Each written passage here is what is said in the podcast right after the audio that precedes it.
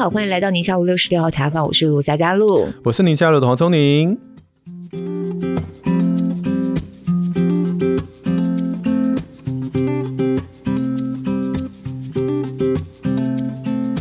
好，我们在今天节目开始之前啊，我想先来问聪宁一件事情：你有感觉到最近听到救护车的声音比较多吗？可是你在医院呢，我这样问你会不会不准？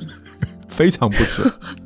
对，那我说如果在家里呢，就离开医院的环境，在家非常不准。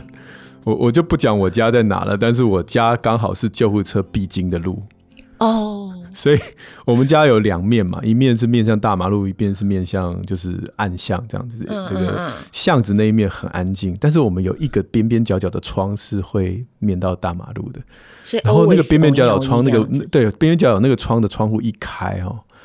你就是在每隔在半小时，半小时就有点像上次张旭兰 他家的后面，所以那个窗户我们是不开就还好，但是你所以你说是不是很长？我其实只要一开窗，有疫情没疫情都很长，所以你问我不准。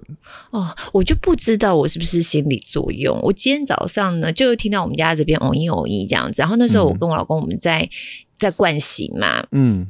那我就问他说：“你会不会觉得我们最近就是听到偶一偶一的频率比以前来的更高？这样子，哦、对我我有这个感觉啊，所以我才问他。那你老公说什么？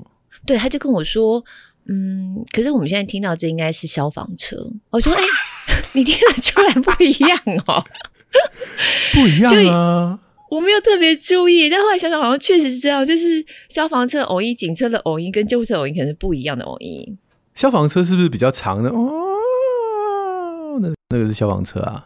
是吗？我不，但我没有去 confirm 他讲的到底对不对，因为那时候正在盥洗嘛，刷牙洗脸弄一半，我也没有出去探头看一下现在到底是哪一个我已经经过这样子。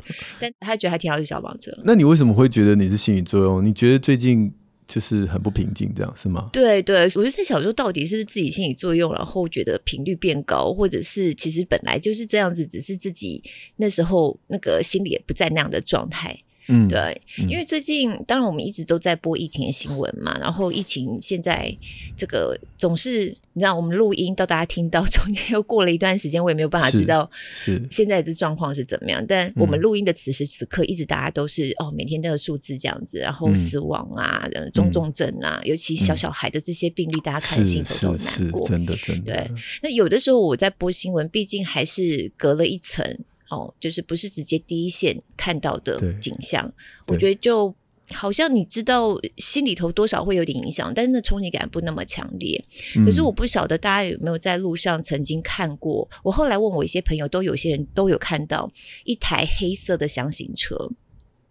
那看起来就像工作车的样子，嗯、然后呢，在上面也有警示灯，然后也会发出像、嗯、类似像偶音，但不是那么急促的偶一声这样子、嗯嗯。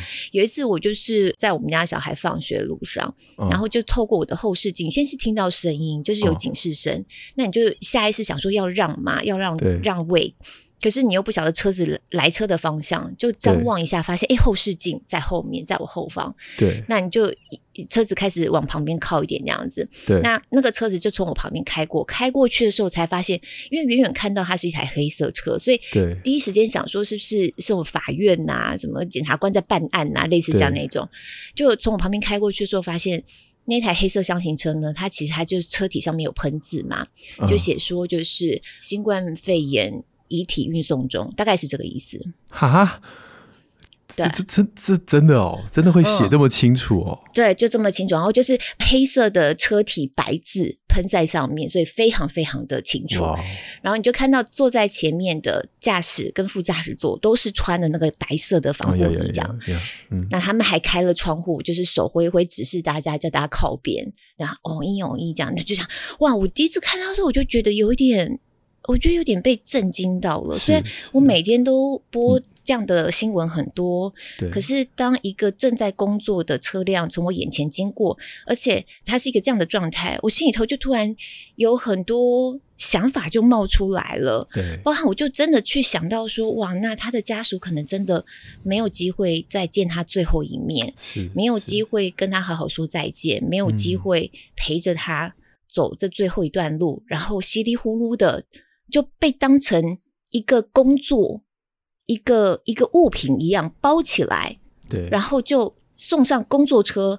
你看，我们平常看到有人在办后事，都是甚至很很很体面的礼车，这种加长型的很漂亮的车，它就是可能就是简单的处理一下，包起来，然后送上工作车，然后就不好载到哪里去。等到他的家人再去领的时候，已经是灰了的那种感觉。我心里头就突然有一种很大的冲击，然后我那天整天都在想这件事情。后来我就跟我老公聊嘛，然后他才跟我说：“哎，他前几天也有看到，就在建国高架上面也有看到这辆车在跑。”那也有一个朋友跟我说还有看过。那我心里就在想说：“哇，如果说……”当我们现在就是关注中重症跟死亡的病例嘛，其实我现在播的新闻，你也可以看到死亡的病例比起刚开始，那真的是数字就不一样了，不一样的概念。你也一直在讲啊，随着疫情在增加，那个死亡的人数是一定会增加的。对对，所以我就在想象说，如果一般的民众越来越频繁的看到路上有类似像这样的车辆在工作的时候，在跑的时候，我觉得对大家来说，心里都会多多少少造成一些压力，那个压力。可能是比我们真的就是在新闻上看到讯息还要来得更强烈。嗯，那再加上我最近播的新闻啊，或是看到的一些讯息，有的时候像很多民众居隔单一直领不到，然后情绪上面就很焦躁，嗯，就会在排队的时候。跟那个卫生所工作人员大骂，这样骂到警察都出来处理。嗯、有人真的因为这样被抓走的，因为有点情绪可能太、嗯、太夸张了，收不回来。你就会感觉他好像要又进入到一个集体情绪。更甚至触发我的一些想法，还包含乌克兰就在五月二十几号的时候，嗯、他们开庭审了第一个战争罪的俄罗斯的士兵。那那个士兵才二十一岁。很年轻哦，你看他就是一个大男孩，稚嫩的脸这样子，然后在法庭上剃了个光头。那他因为枪杀平民嘛，所以战争罪受审。嗯、他就面对那个呃受害者的家属的时候，就直言问他，就是你为什么要这样杀害我的先生？嗯、然后他就说 他也答不上话来，他说哦，长官叫我做的这样。然后就说你这样做，你自己心头有感觉吗？他现在就说很羞愧。嗯，可是我就想到很多时候战争的那个场面。常常，尤其在历史上有非常多残酷的事情发生，包含尤其像希特勒这一种，嗯、或是以前在讲什么南京大屠杀这一种。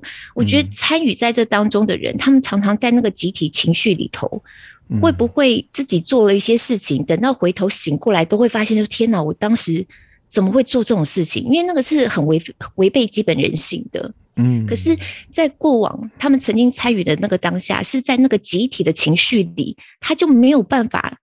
逃脱出来，甚至他觉得这是理所当然的，杀人理所当然，杀无辜的人理所当然。嗯，然后回头再想想，自己才冷静起来，想说我到底在做什么？所以我就突然觉得，这种集体情绪上的那种渲染、感染，其实是不自觉的，真的对我们来说影响很大。然后我又在想到，你这几次都一直在讲，我们要怎么样在这样状况之下，尽量让自己优雅。我就觉得这对我来说，好像是一个真的。现阶段我可以好好认真在练习的一个课题耶。呀，哦，从你刚才这一段口白啊，你不觉得这就是为什么男生跟女生吵架永远都吵不赢吗？为什么？就 你看哦。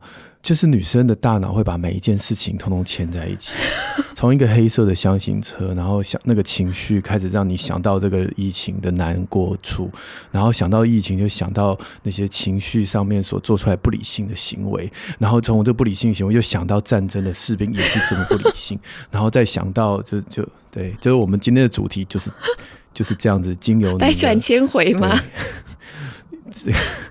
对，百转千回 跟这个藕断丝连之后就带出来。然后我们今天的来宾也是一位女生，嗯，但可能比我理智一点吧。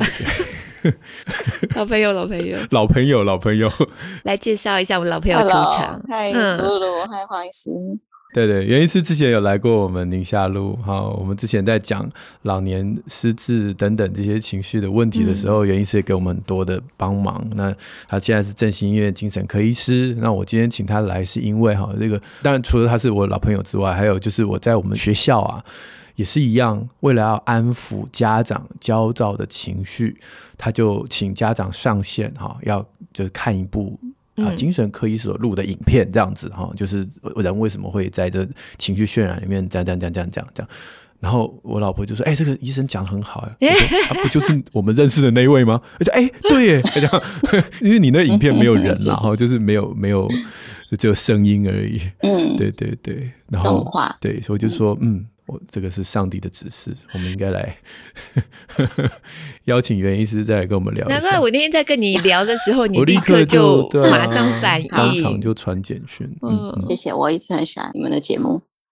嗯，真的真的，因为我觉得很真实啊，就是没有太多嗯要包装的东西。所以虽然我没有孩子，我是听有时候会听到你们讲中年危机啊，然后你们现在也蛮喜欢讲心理的东西。都会觉得是很真实的分享，很贴近，所以很谢谢。嗯、对，那袁医师，你你最近有感觉到身边的气氛，尤其你在精神科嘛，我觉得那可能会更敏锐一点。身边气氛，集体气氛不一样，这样。对，我们疫情的时候都会看诊特别轻松，嗯、就是最严重的都特别轻松。你就看我们病人都抱得很紧，嗯、然后 透个头说：“我拿药，我拿药，我很好。”这样，然后就走了。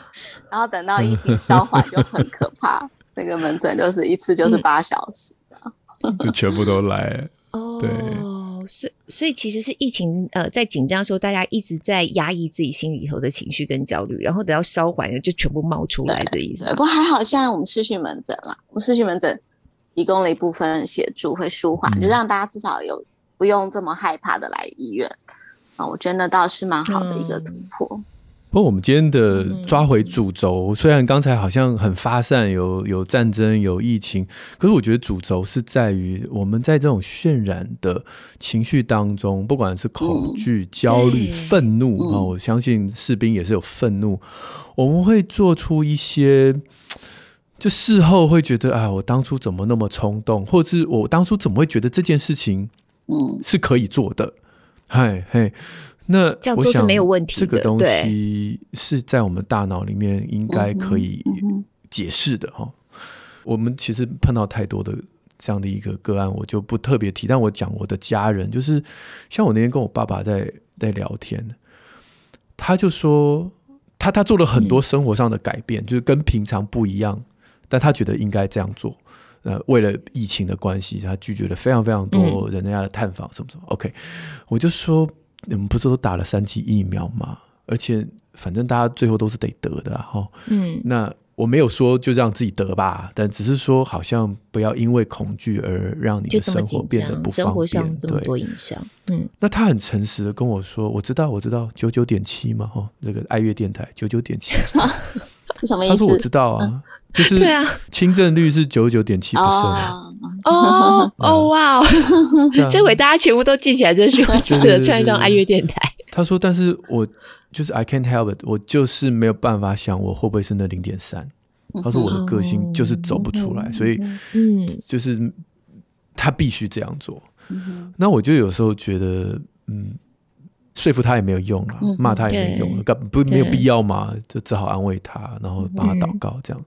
所以，我我在想，会不会在这种情绪渲染当中，是不是会有一些人他特别的敏感，然后特别容易做出事后后悔的事？然后会不会是有些人就会特别的冷静这样子？嗯哼，嗯，本来每个人的天生的气质就不一样，你们都有小孩吗？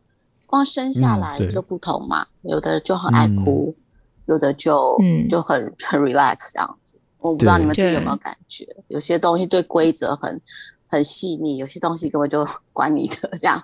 那一个是天生气质，每个人都不相同；一个是他成长经验，其实会塑造我们个性的一部分呢、啊。成长过程中越颠沛流离嘛，有没有到那么严重？颠沛流离，就是 insecure 的一个环节。嗯，比较辛苦，比较没有安全感的环境。对，我们不用想象那个辛苦一定是哦，什么爸妈没钱，不见得哦。有的时候是可能很忙，或者是投入在工作或投入在自身上，对孩子需求不见得那么能够 catch 到，那他可能安全感的部分就会比较不好。嗯、那就不要论说哦，家暴那样家家庭，嗯，哦，分崩的就是到处奔跑那种家庭，嗯、那是更严重。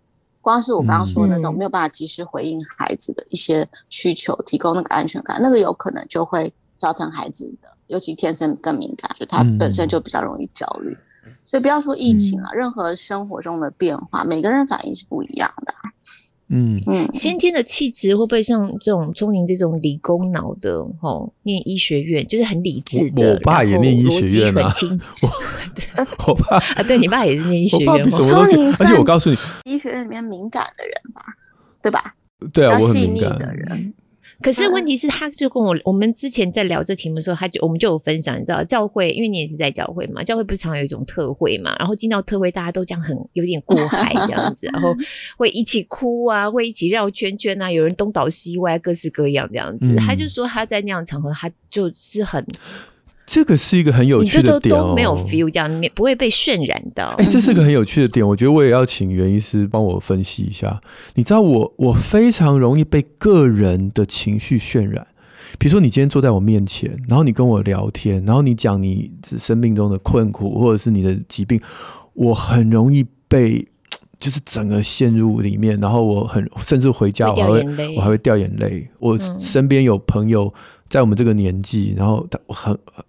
就是很好的人，然后得到这个癌症，然后我其实连见面都没有，我光从 LINE 里面我就掉了几滴眼泪这样子。嗯，可是，在群体的这种渲染当中，我是很免疫的。嗯，你有去演唱会？有，我很超不嗨。超不嗨，我觉得演唱会超容易嗨的。我超不嗨。然后像我昨天跟我儿子去看棒球啊，他们在那边哦哦哦哦，我就在那，我就在那边看书。你在那边看书？对，然后我跟你讲，各个场合我都试过了。我很年轻的时候有一次呢，就选举造势的场合。哦，那也超容易。对对对，然后我就跟朋友去嘛，然后就说反正感受一下，没去过这样子。对。然后全部在那边都帅都帅，哎呀！然后我就会想说，这些人是怎么了？我会觉得我非常非常解革。我那时候感觉是说，我会投给他，但我不是因为你们这样这种情绪而投给他。嗯，然后在刚刚讲到宗教的场合，哈利路亚赞美主，我也会哈利路亚赞美主，可是我就不会嗨到。你听诗歌不会掉眼泪吗？我自己唱诗歌自己掉眼泪，你不是觉得很奇怪吗？你自己听自己掉眼泪，但是在这种集体性的敬拜，我跟妈妈唱诗歌，我自己唱诗歌，唱到一半就呃呃呃 这样，就是我没有办法。可是如果是群体的，我反而就觉得。这很奇怪，你会不会比较重面子？就是就基本上有可能。可是你知道我那我有跟露露讲啊，我那天我我也分享过，我年轻的时候教会我们那长老教会很冷静的嘛，大家就阿门，然后就默默的就走了，对不对？没有人在那边哈，我自己坐在那边哭。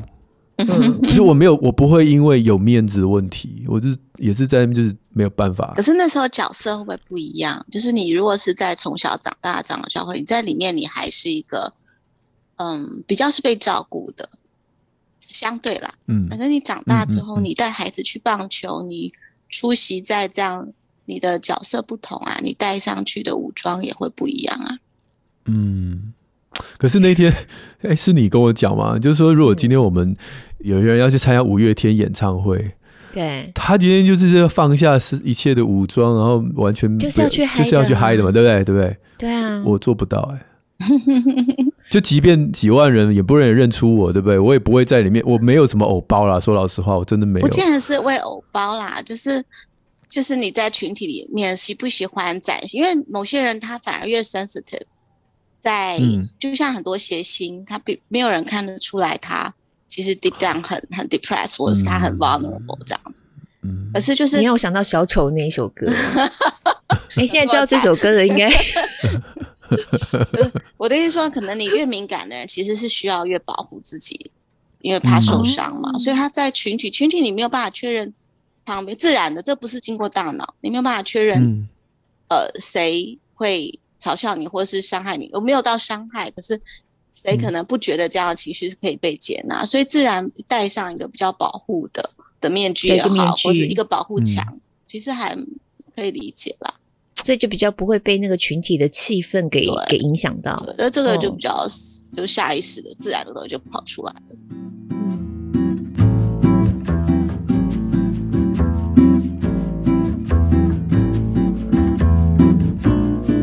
我我也还蛮好奇，这个群体之间气氛是怎么样互相渲染的？它是一个什么样的运作机制嘛？因为像我们以前啊，真的，你后来会发现，如果我们报道一些自杀新闻的话，确实那段时间这类型新闻好像就会比较多一些。所以后来就是因为有这样的发现，那可能也有一些真的研究数据，所以大家会发现我们现在。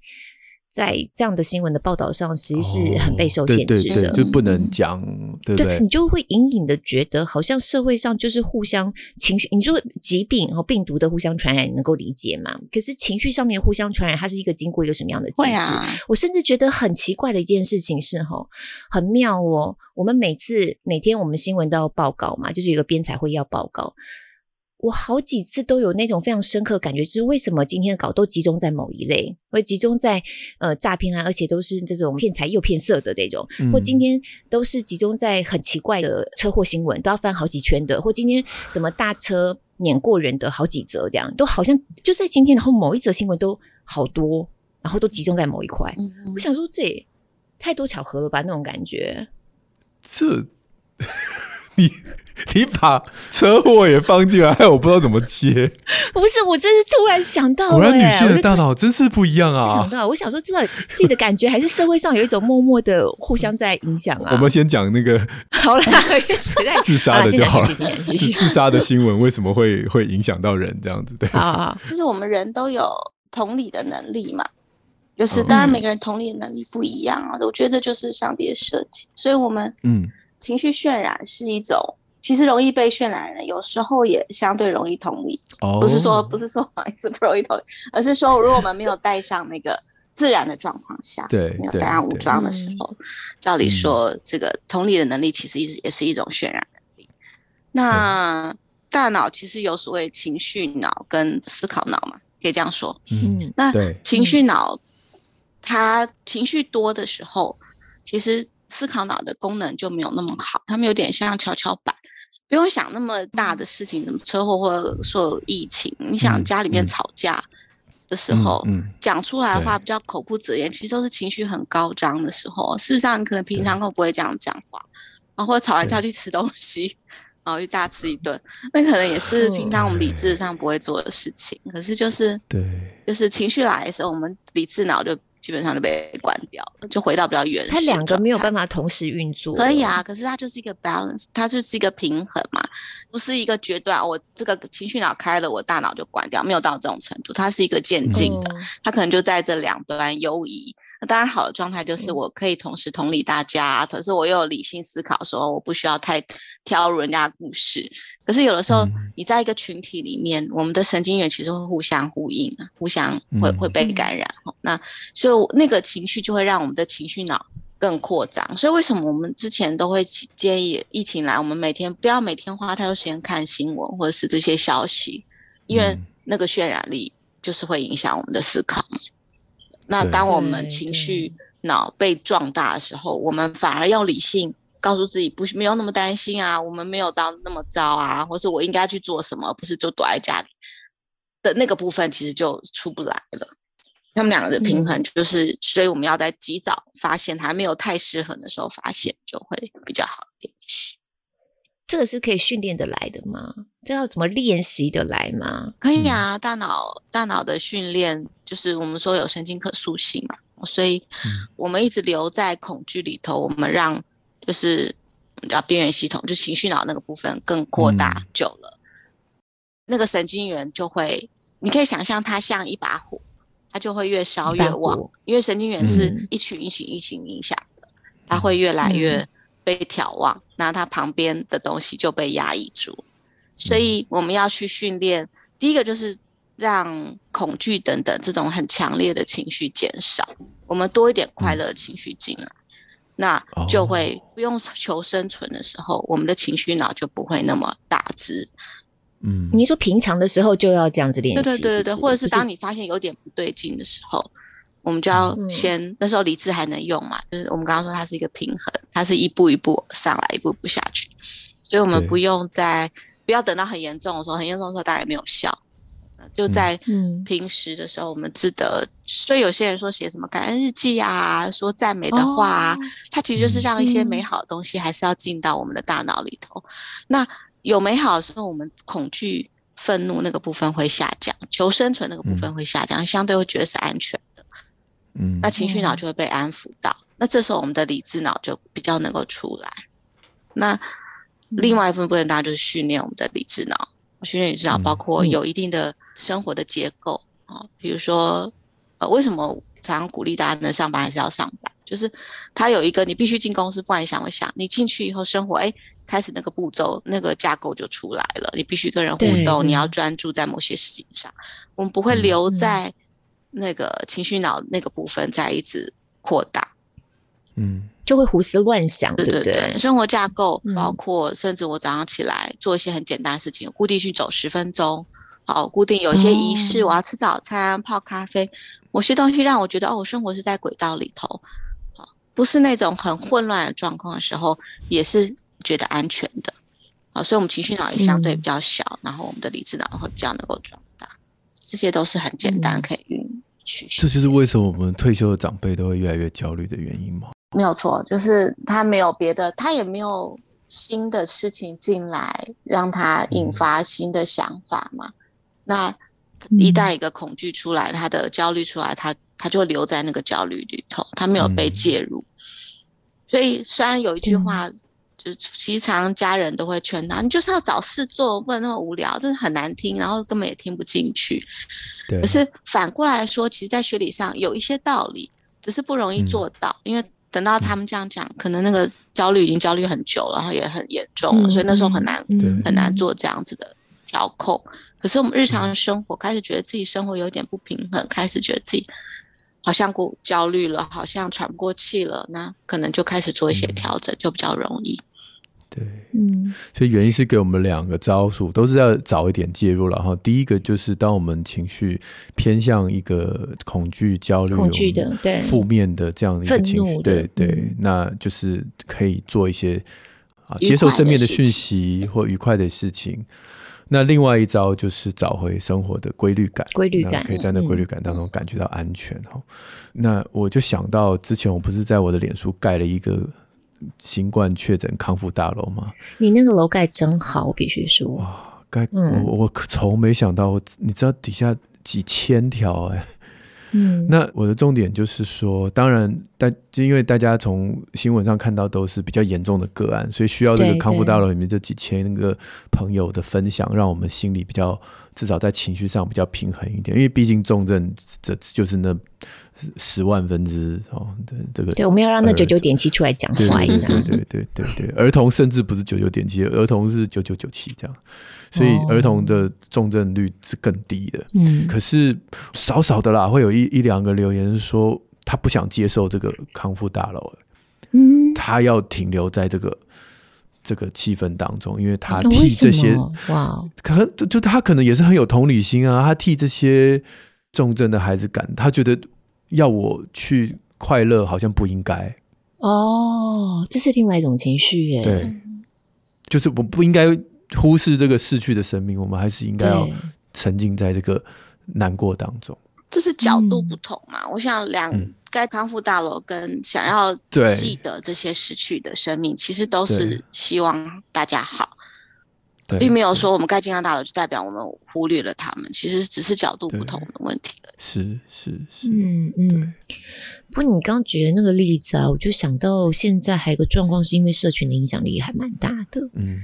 然后这种可能会加剧情绪上面的传染，尤其大家在群组里头，大部分都是同温层嘛，或同样的一个背景嘛。家长群组，家长群组就是很容易去哇，大家一点点，哎，你们听说学校最近怎样怎样？然后在里面就开始哇的就很害怕，那我们是不是应该要停课了？怎么怎么？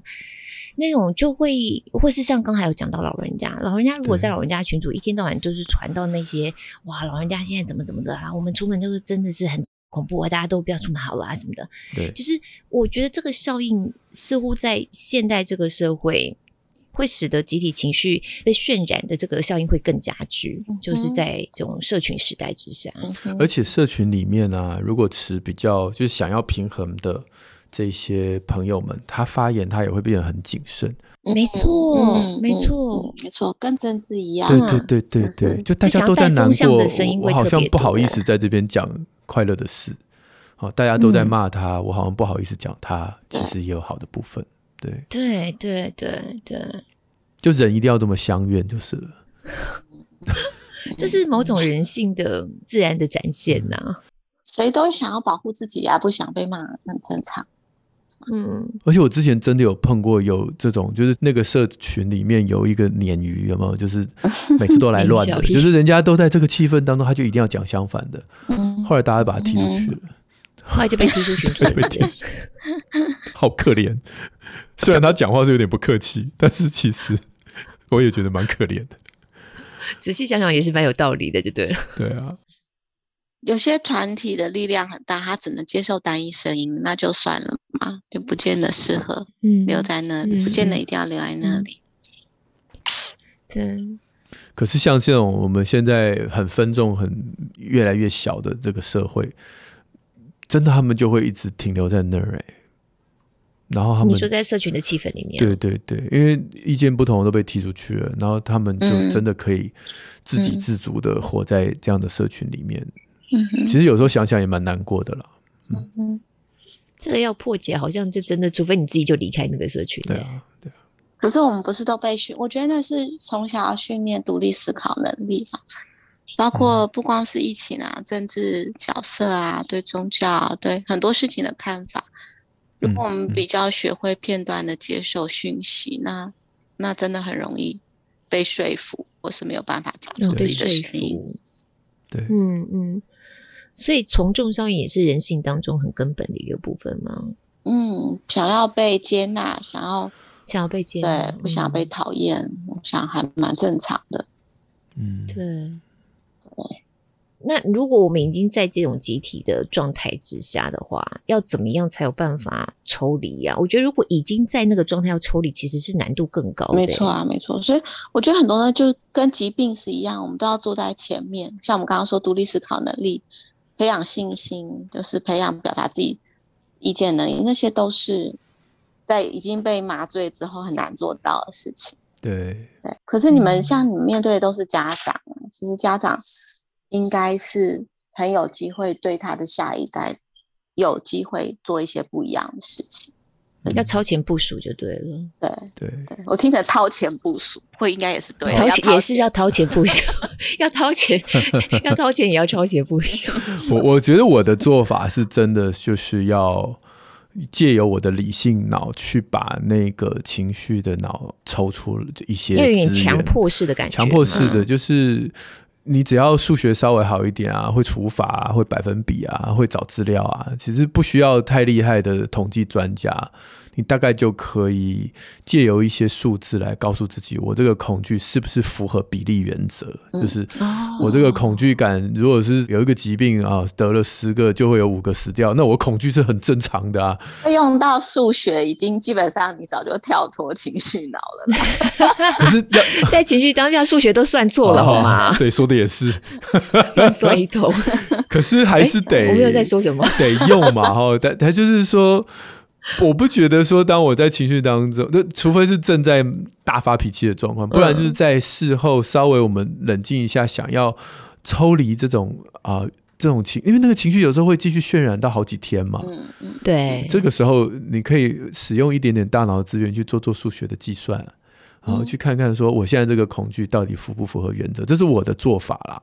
嗯嗯，那你因为你刚刚说自救嘛，因为露露讲的是自救，不是别人。嗯嗯，对对对。对，第一个还是要觉察啦，就是如果我们发现自己是有问题的状，有开始偏的状况，就开始可以有步骤做。我觉得大家很困扰，其实是常常觉得家里的那个人或者是周遭的同事，根本就是陷在里面，你跟他讲都没有用，他就是很焦虑，对，而且越听越焦虑，搞得自己也很焦虑，对，对，所以那个自我觉察还还蛮重要的。甚至连反过来的情绪，我们也要觉察，因为我们刚刚讲的都是负面的嘛。嗯，可是其实，在我们身边有一些团体啊，就当然就是信仰团体里面，他们会对于某些正面的期待，他们那个信心那种，就这样举例好了。反正就是因为反正我是医生嘛，比如说很多教会的朋友都会祷告。然后就说有相信这个病一定会得医治，然后 然后某一个人他都已经癌症不几期了，然后说就不用上帝给他启示，然后不用就医，就是就是他会得医治，然后大家就是现在那种教会的说法叫做圣灵充满了，但其实不见得是了哈，在这样的情绪当中，大家就会做出错误的决定嘛。那我为了要解决这，因为我毕竟还是教会里面，我毕竟还是基督徒，我也很喜欢这种充满信心的生命态度。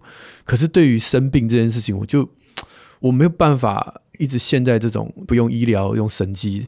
所以我我都记得以前我们的牧师他他读研究所的时候，他的这个论文就是祷告会不会让疾病比较好的几率比较高。哦，嗯、他就是统计啊，他写这个论文呢、哦，对啊，其实结论是不会啊。而结论是不会，不会我才松一口气，会就奇怪了。可是他有没有做 bias？、嗯、就是祷告是纯祷告，还是说呃，就是为了要疾病的医治的祷告？哦，没没没没没没，他他没有收那么极端的啦，okay, 就是都有治疗了，嗯、都都都、在医院收的嘛，所以。哎，可是祷告可以增加信心，不是吗？是是是是是，至少一些，还有一些团体啊，有时候是小组一起来祷告那，有人跟人的 connection。对对对，没有错，就是你那个喜乐的心，然后会增加你抵抗病毒的那个能力，这样子。对人跟人的连结，还有一些被安慰，我以为会增加免疫力。我如果没有记错的话，其实它好像是以癌症，不是感染症。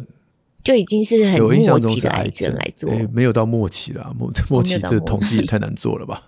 对，就是我我要强调的是，其实如果没有效，我还松了一口气，因为因为上帝的创造已经是这么美好了，你为什么还要期待？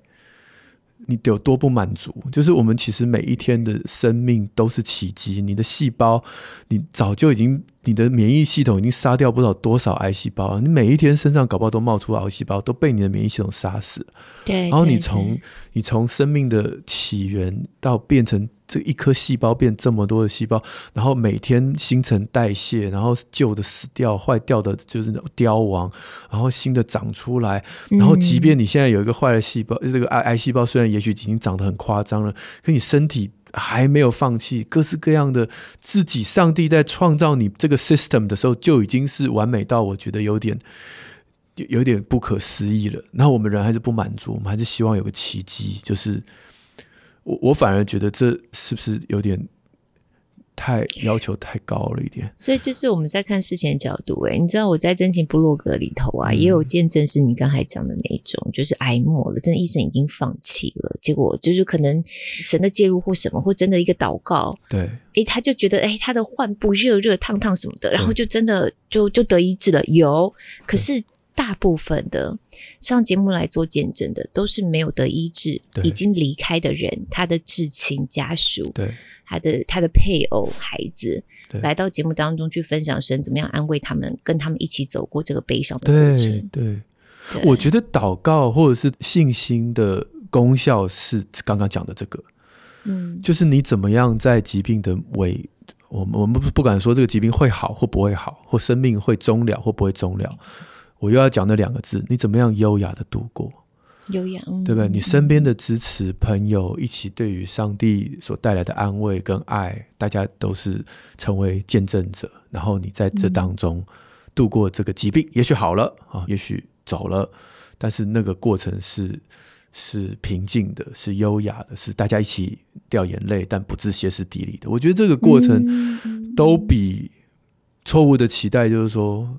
今天就是按手，然后他就汪，然后癌细胞就消失了。我相信这样的神迹会存在，但即便它发生，请问是谁把那癌细胞杀死的？嗯，还不是上帝创造的免疫细胞？然后就是哎，突然之间大发神威，然后吃吃吃吃把那癌细胞吃掉嘛？不是吗？嗯，难道是大卫考伯菲一样这样当当不见吗？不是吗？所以上帝的神迹本来就一直在都在进行当中，一直在，对对对，一直都在进行啊，对。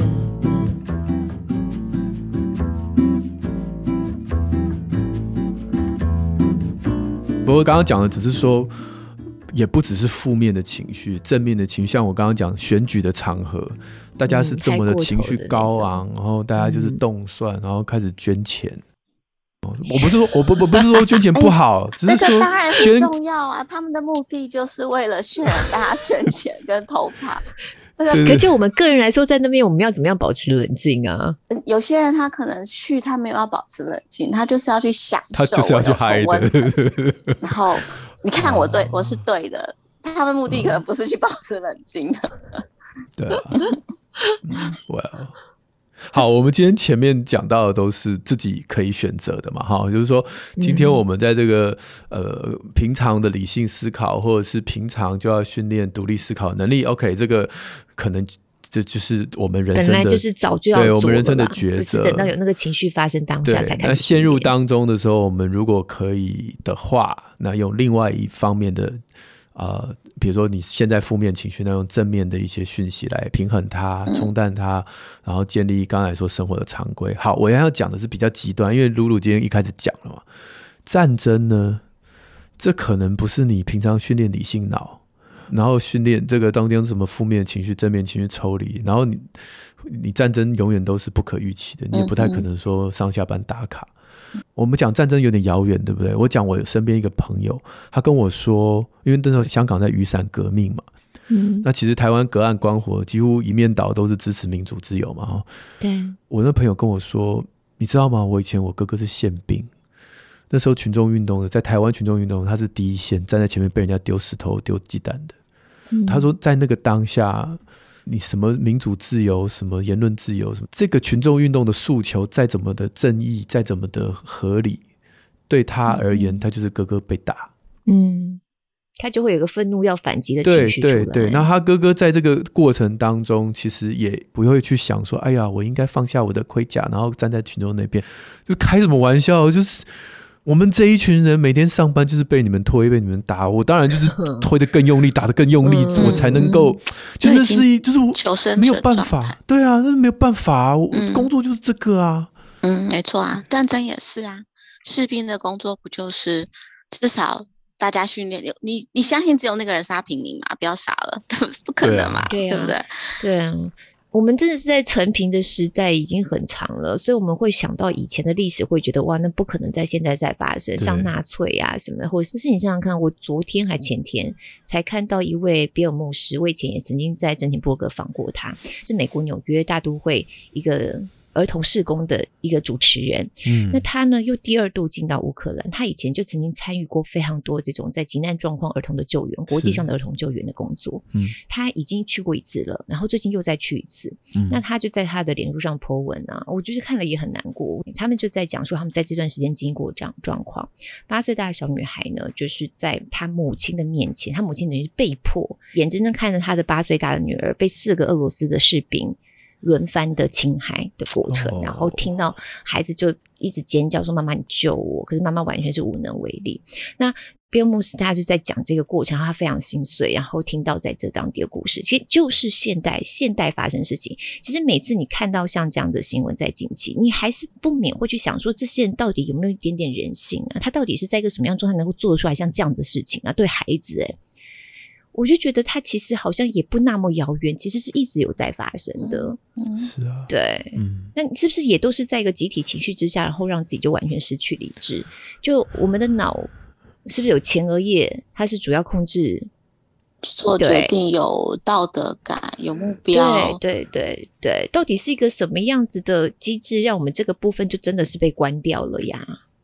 我今天待会儿会推的这本书叫做《大脑的镜像学习法》，嗯，他就在讲这个镜像神经元，就是你旁边的人做什么事情，你就会跟着做。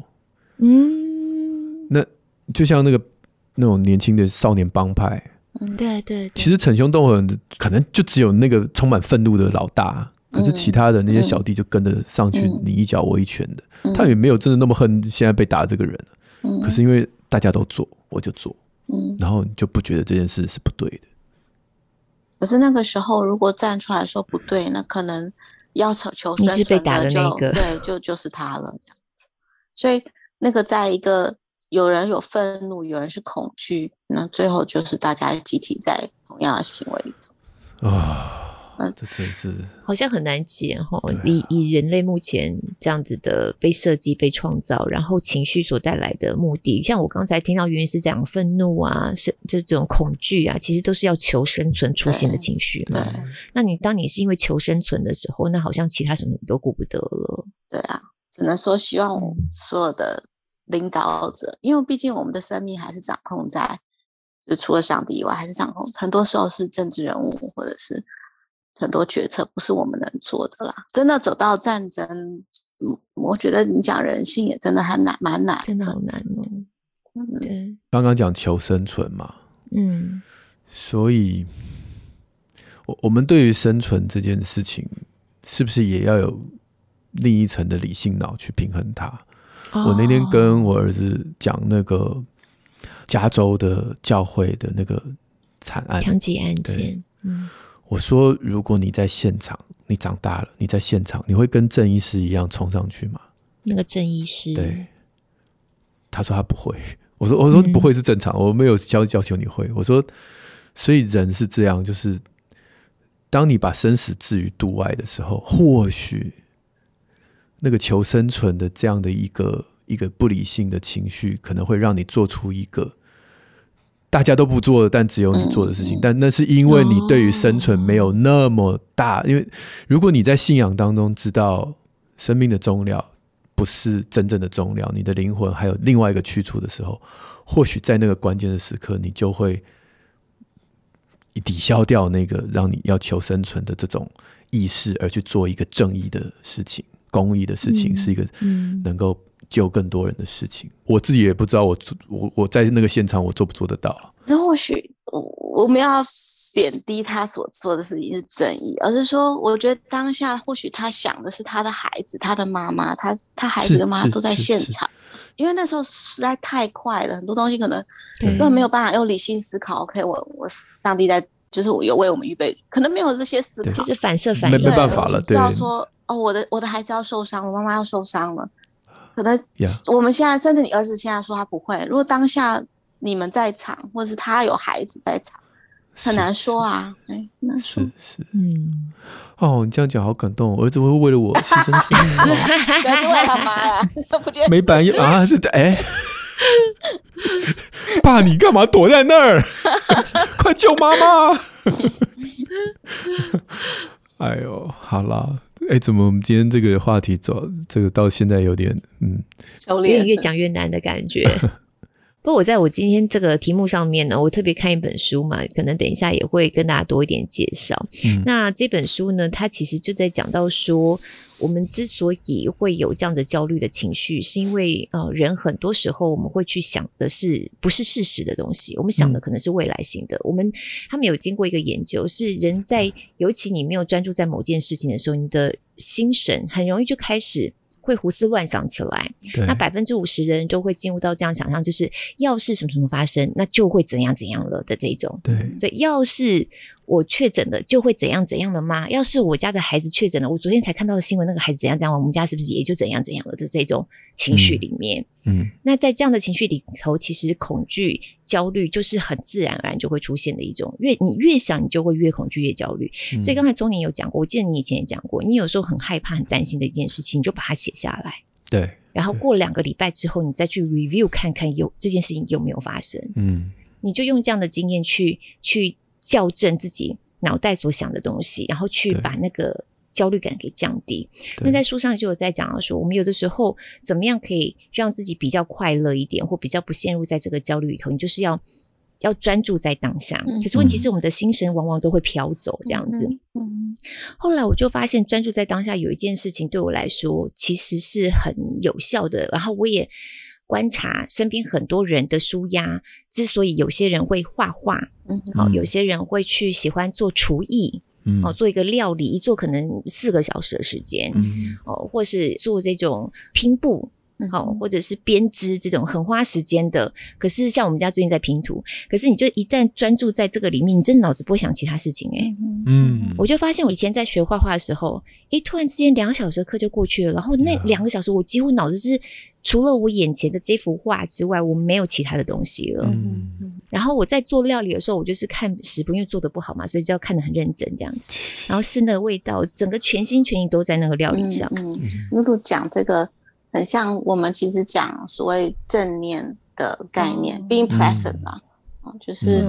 嗯不管做什么，我们就是人专注在当下。只要你说投入投入煮菜，你那个当下不只是看，你还要尝，你还要摸。对，那个东西就是把我们的五官感觉打开来。嗯、那对于还没有培养兴趣的话，也没有办法去马上投入一件事情的人，甚至我们说你可以练习呼吸就好了。嗯、就是我们在。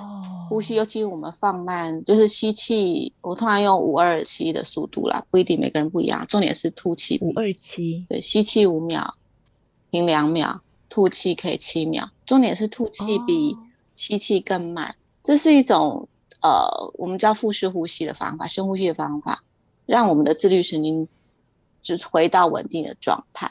那我们在练习的时候也很专注，嗯、专注在我们呼吸的。这个频率啊，我呼用用力的方式啊，这种专注还不用到去你做什么事情，甚至走路、吃东西也可以很专注。我们现在常常吃东西、划手机啊，同时跟人家聊天呐、啊，在多工嘛，那我们脑袋就没有办法休息。那事实上，练习专注对我们前额叶也很好，就是我们就吃，就是专心的吃，不讲话。你咬的每一口，去品尝里面的味道，你闻到的，你看到的，你嘴巴里面那个颗粒的感觉，咬起来的感觉，这些练习看起来很简单，甚至有点无聊。我觉得很难，对，很难，因为我们平常不这样做。我觉得很难，对，我们因为我们平常没有习惯这样做。嗯、可是这个练习你做就是五分钟就好了，你会觉得人是整个冷静下来的，头脑是静的下来的。嗯，那当然投入一个事情啊，不管是平步煮菜，那当然也很好。可是可以从很简单，嗯、甚至走路，就是你走出去，你就是观察观察路上的颜色，今天风的感觉，我脚踏在地上的感觉，哦、这样的练习都会帮助我们情而也更更可以发挥效，然后心情就会比较平静。哎、嗯，很棒哎，走出去这件事情，我觉得这是很值得鼓励的。嗯嗯。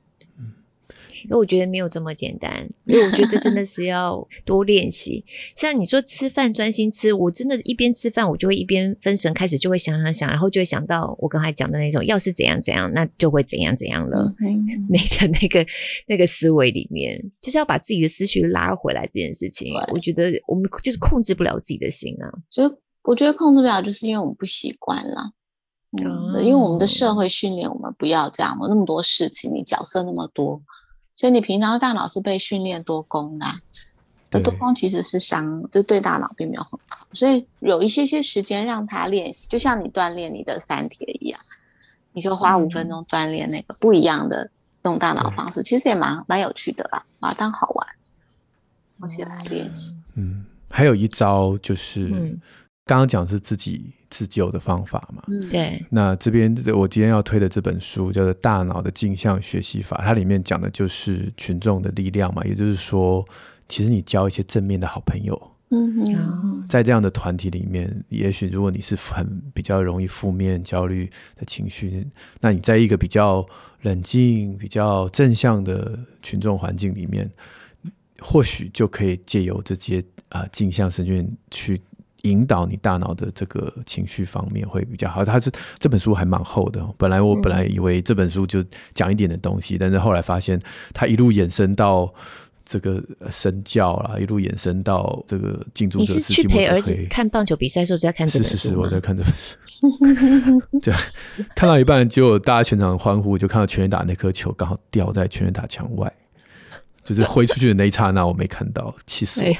你知道在台湾值班要看到全垒打有多困难吗？好了，不过这不是重点，就是像它里面一开始就引用了一个数据，大家听清楚了哦。他说，如果啊你的朋友啊都就是有肥胖的朋友的话，你肥胖的几率会增加百分之五十七。如果那个朋友非常好，是你的闺蜜的话，她的比例会增加到百分之一百。这样会害怕，一百七十那百分之两百，你就会肥胖的意思吗？你说谁没有朋友？比如说你会害胖子没有朋友吗？这样会害胖子？哎呦我的天哪！不要这样，对的，百分之一百七十一耶！对啊，因为吃东西是一个很容易渲染的动作。对啊，吃东西就是一群人吃好吃。对，你知道我也为什么奇怪了？为什么不是瘦子去影响胖子？比如我交了一个瘦朋友，然后我这个减肥成功的几率增加百分之一百七十一，这样不是很好，对不对？对。可是因为减肥它不是一个可渲染的，其实可以啦。比如说跟着你去跑三铁啊、重训，这也是可渲染。可是吃东西太容易被渲染了。渲染就是吃吃是 survival 啊，本来是啊，快乐放在。对，比较靠情绪脑吧，我猜，所以比较容易，所以就是没办法，就很容易被影响。然后像看到人家恐惧、害怕，你不用自己感觉，嗯、你光看着影片，你可能就会害怕。所以他就引用了一个瑞士心理学的研究啊，这个研究看了也是很难过。嗯、他找了两群死对头的球迷，哈，就是你知道吗？欧、嗯、欧洲人看足球就是常常会搞到死对头，对，真的会打架的。对，那。就是让他们接受一些电击，哎呀不舒服这样啊！你看影片，你看影片，但你你有三种可能，就是你你知道对方是跟你同样的呃支持的球队是一样的，或者是非我族类，就是嗯啊不支持对方的。那你有三个选择，一个就是你也被电一电，那你反正总电量是一样的，所以看他不舒服，嗯、那你被电一电，你也会承担一些不舒服，但他的电量就会下降。就是替他分担，啊，或者是说，或者是说我没有办法这么的道德高尚，但我至少不看你，我我转移注意力，我不看你。那当然还有另外一种，这第三种选择，就是让你看，就是我要看，我要看，那你就可以知道，如果今天被 电多惨，就对，有没有加可以加重它电量选项？这太残忍，IRB 不会过，真的哦，那太残忍了吧？更残忍，电死他！但是其实差不多了，因为他如果对方是跟自己同样的支持同样球队的话，会比较多选择替他分担一点，或者我不要看他就好。嗯，但如果对方是支持就是不同的非我族类的，甚至有些人会选择，我就在看他被电，甚至他大脑里面的这种快乐的讯息还会增加。啊，还有快乐讯息哦，战争就这样子，真的哦，真的耶！战争在杀人里面，有些人甚至会有快感。对你根本根本要无冤无仇，敌人嘛，对，他是敌人，对对对，而不是从他是人的这件事情，可能是他是敌人，对啊，嗯，就不只是运动啦、战争啦、政治啊，其实我觉得真的很小心。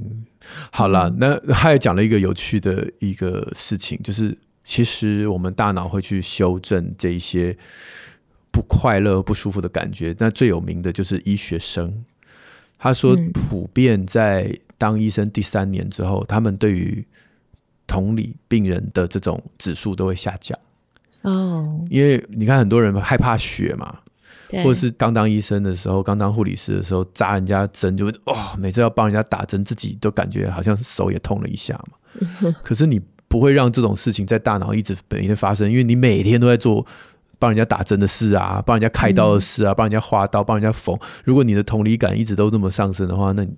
那你什么都不用做了，什么都不用做，所以他就说看，发现第三年之后，哎，大家看到血，看到扎针就没反应。那这件事情也很小心，是因为当你把这种你大脑为了生存而减少同理心的这种机制化作语言，嗯，去说这有什么好叫的？这哪有什么好痛的？或者说你也太夸张了吧？这种病你也来急诊，就是这种非同理性的语言。那是因为你天天在急诊，所以你当然觉得它不严重啊。对对对，对，但对。病人那个当下他是很害怕、很慌张的，所以他只是提醒，就是那个研究只是要提醒说，我们为了生存，把我们的同理感的那个开关阈值提高了，可是我们不能，我们要有警觉啦，就是、嗯、就是当你跟人家讲话的时候，你你要再把那个语言稍微调整一下。嗯。哦，嗯哇，不过我觉得你这本书真的很适合今天的主题耶，就是怎么样。去理解我们怎么样被周遭环境影响，这样子。我觉得这本书很妙，是它后半段，它后半段就是反求诸己，说，所以我们要怎么样成为身边，就是我们刚刚讲都是避免被影响嘛。对对对，他后半段讲了非常多，我怎么样去影响人。哇，我觉得很棒。我觉得这个后半段的结论很好，怎么样树立榜样？因为它里面讲了，就是你有可能你是老师，你有可能你是重要他人，你有可能是父母，你有可能是职场里面负责影响。嗯，就是你有这种影响渲染力的人，的人那你怎么样成为一个好的榜样？那是后半段列了很多表格啊，还有这些做法。我觉得这本书其实放在我书架上好一两年了，我一直没空看它。嗯、就是我昨天为了这个话题，我翻一翻，哎，这个停不下来，嗯，很好看。哦，哇，你说叫大脑的？大脑的镜像学习法，这个标题真的下得有点太不亲民了。镜像学习法，嗯，蛮有意思的耶。对啊，对啊，嗯嗯。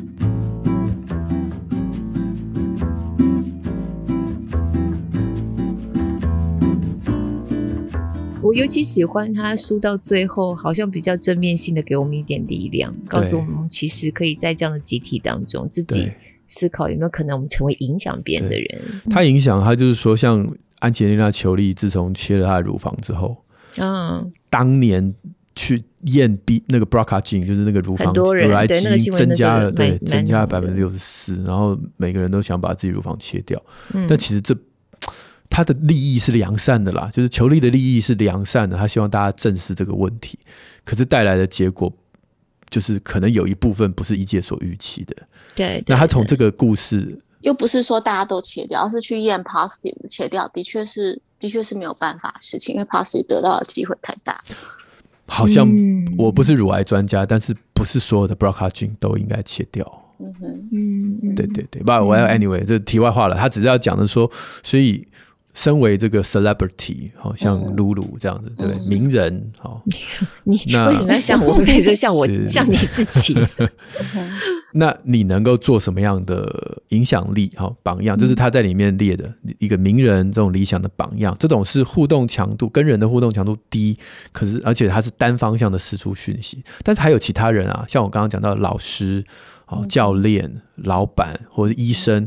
他的互动强度就稍微高一点，因为你是会跟他对谈的，嗯，然后你会在这个对谈当中释放出可以帮助他的讯息。那当然还有更好的，就是父母、手足、亲戚，这是你会跟他长期的互动，那这个影响就更大了。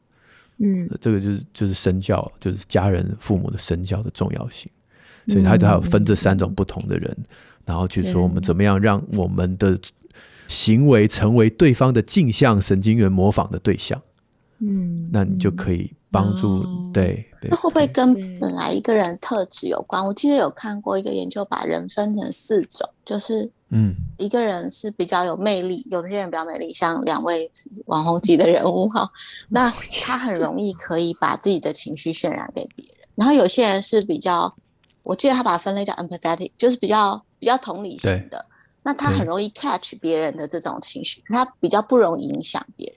还有是两种都很容易，嗯，我容易接收，也很容易影响别人。然后有的是我很容易影响别人，可是我不容易接收，就是有有分这几种型，跟本身的特质可能就有一点关系。呀，嗯嗯，我不管哪一种特质，应该都可以。对，就是那种容易接受的人，我们当然就希望是好的，这个模范、好的榜样去影响他嘛，哈。哦，那我今天就是跟大家分享，就是我现在正在看这本书叫《焦虑时代》，就它副标说为什么活在充满不确定性和不安的社会。我觉得这本书有一点难，我也不确定它是不是因为翻译的关系，但总而言之，我觉得对我来说，我可能还要。再回头可能看完一遍不够，还得要再看一遍，因为它里头涉及的面向其实还蛮多，在讲焦虑这个那现代很普遍存在的一个议题。对，尤其他有讲到一个点，我觉得以前从来也没有特别去想过。他在讲到从教育的角度来看，为什么现代人普遍容易焦虑？因为是因为我们普遍教育程度都比较高，跟以前的世代比较起来，所以我们对于抽象的事情，对我们来说是更理所当然能够理解的。他们曾经有去做一个实实验哦。是在那种很偏远的，就是高山啊或什么的那些民族，然后就跟他们问一些问题，后来发现他们脑袋里头能够想象他们的认知，都真的是他们现在正在做的事，他们只能够去形容他们看得到的、摸得到，例如说红色。哦，你你觉得你是一个好人吗？我觉得我是一个好人，因为我有两件可以漂亮穿的这个我觉得很漂亮的洋装，所以我觉得我是好人。就是一个很 physical 的东西，他才能够。能够描述或能够跟他自己有连接，他对于想象当中的哦，我的人格是怎么样，我我未来是怎么样，这种东西他们没有办法描述出来，嗯、就抽象的概念对他们来说没有，嗯、所以相对来说，他们对于忧郁焦虑的这种情绪，就跟现在比较起来，他们是没有像我们这么很明确的，或成为一个世纪性的、普遍现代人心理上都会碰到的一个困难。嗯，所以他切入分析的角度其实还蛮多的。那有些我就觉得哇。我那还真没想到，原来这背后结构性的因素这么复杂。当然，他这本书到后面也有像从您刚刚讲的这种结构，就是面对现在这样的状态，那我们能够做些什么？我们怎么样与我们的焦虑共处？对，我们怎么样甚至控制自己？对，我们能够做些什么？这样子。不过我觉得这本书有点难，我现在还正在进行中，然后看的速度有点慢。我推荐大家一个简单的，嗯，好，七分钟就可以搞定。哎呦，就是袁医师的那个 YT，对不对？是，是，我们会放在资讯栏里面。对哦，大脑的警铃与总司令，有效调控焦虑的三三法则。嗯，OK，或是 YouTube 搜寻荧光学院可以，对不起。对对对对，YouTube 搜寻荧光学院。那，我觉得那我里面有两个 video 比较简单啦，一个是疫情中如何照顾自己的心理健康，嗯、一个是大脑的警铃与总司令。调控焦虑的三三法则，嗯，就把对，我觉得就整理一些很简单的方法，比较就是卡通式的表现这样子，大家可以看参考看看。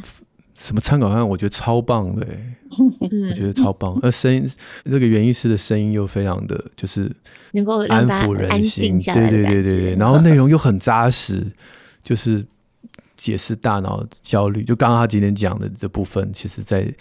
这个影片当中也有图示，让你可以看得出他讲的这个脉络，所以欢迎大家去看。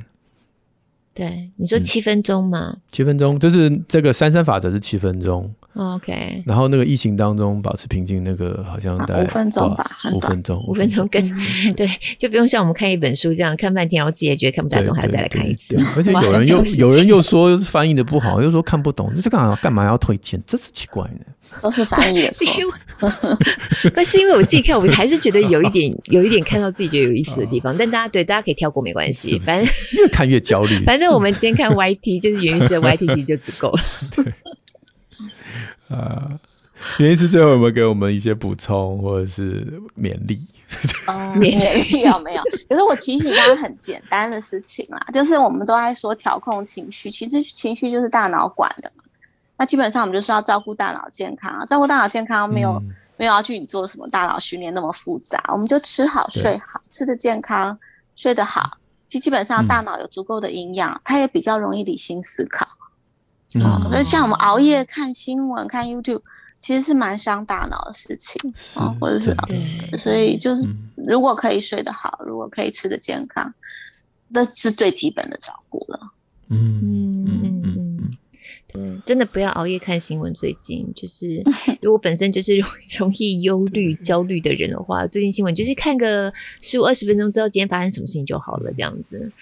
对，熬夜看黄瑽宁是健康讲堂的康复大楼，谢谢 啊！我错过那一则了，没关系了，我我们之后会再盖一些其他正向的楼。而且我觉得之后渐渐你身边的朋友，像我们身边生病的小孩超多的，嗯，其实渐渐有你的朋友跟你描述，然后你像我的朋友，他就很焦虑啊，说他的孩子发高烧，我就说，我跟你保证，明天他退烧以后活蹦乱跳，换你。开始不舒服，然后他就过了。他说隔天他就是说你你真的好神哦，我小孩现在 在里面跑一跑，然后我现在看着有点有点不舒服这样子。可是我要讲的是，他再好了，他就会把这个故事分享给其他他确诊的朋友、身边的人。对，那渐渐这些这些经验就会比较多，你比较不会就是被。少数真的很令人难过的个案去，去去影响到心情。对，哎、欸，我也是这样跟我朋友们建议，也就是你看新闻都是因为少数的比较罕见的这些个案，嗯、当然看了会很难过。可是千万你不要觉得大家都是这样，所以你要觉得大家是怎样呢？你就注意一下你身边周遭的人就好了。嗯，你身边周遭人他们确诊之后，他们状况是怎么样？那比较是符合一般的状态。嗯嗯嗯，对对，我觉得跟正向人相处很好。可是我们也听过很多忧郁焦虑患者，他因为。对方太正向了，然后都会叫他讲一些很正向的东西，其实他们会觉得自己不被接纳，那会更加更焦虑。所以有的时候就是先 anchor，也就是我听得出来你很紧张，我我知道你面对这件事情你会担心，先接一下他的情绪，然后再来说我们可以试试看怎么样。如果一下教他很优雅，其实对他来说，你根本不懂啊！你你你可以优雅，我不行啊！就他们会觉得是一种被被排斥，或者是呃，反而他根本那个情绪会让他更紧张，对，压力更大，我就是做不到嘛，这样子，没有人懂我，这样，嗯，这很好的提醒，真的，好。如果不知道碰到焦虑这个紧张的朋友，就是你也可以不说话。你干嘛这样？你可以微笑，就陪着他，是不是？陪着他，对啊，陪着他一起拼拼图，做手做，转移注意力，这样子。嗯，邀他一起去走路，对，要他一起走路，嗯，一起吃东西。谢谢袁医师，对，而且一起吃东西是吧？啊，百分之一百七十一呢，我的。好啦，谢谢露露，谢谢袁医师。嗯，我们今天真的非常谢谢振兴医院的袁伟医师再一次来到我们宁夏路当中，跟大家这么棒的分享，谢谢你们。那么也记得大家要加入宁夏路不光爱社团，在里面我们有一些互相交流，不定期也会有好书好物跟大家分享。好，那我们在今天所有推荐的东西，包含这个袁医师荧光学院的一些 YT 内容，我们的链接都会附在我们的节目资讯栏里头，提供给大家做参考。那亲子天下出版的书呢，一样会在我们宁夏路好书专卖店，链接都全部整理给大家喽。今天朋友们，如果是透过 Apple Podcast 或 Spotify 听的话，帮我们五星赞一下。许愿池也持续开放当中，那我们就礼拜六空中再会喽，拜拜，拜拜。